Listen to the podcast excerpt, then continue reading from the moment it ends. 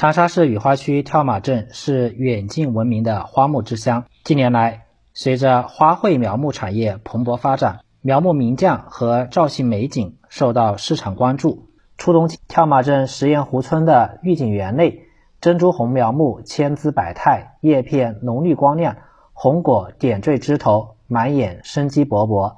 跳马镇苗木名匠黄迪静说：“我初中毕业就。”回到家里就和父亲一起种树卖树。那个时候是，后来就在学校的知识学到了一些园艺方面的知识，就才发现呢，呃，园林园艺这方面的领域是很宽大的。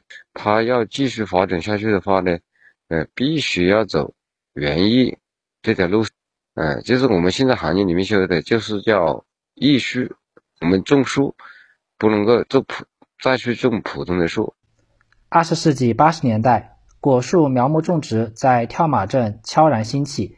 经过多年发展变化，如今的跳马镇正瞄准花卉苗木造风景，通过培育造型景观，增加苗木价值，实现产业转型升级。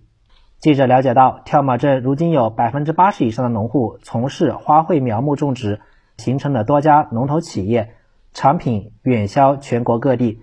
随着长株潭一体化发展向纵深推进，位于长株潭城市群交汇区的跳马镇迎来更多机遇。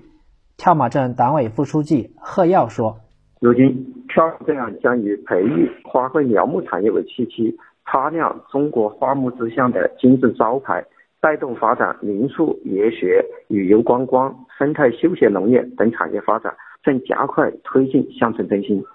新华社记者刘王敏湖南长沙报道。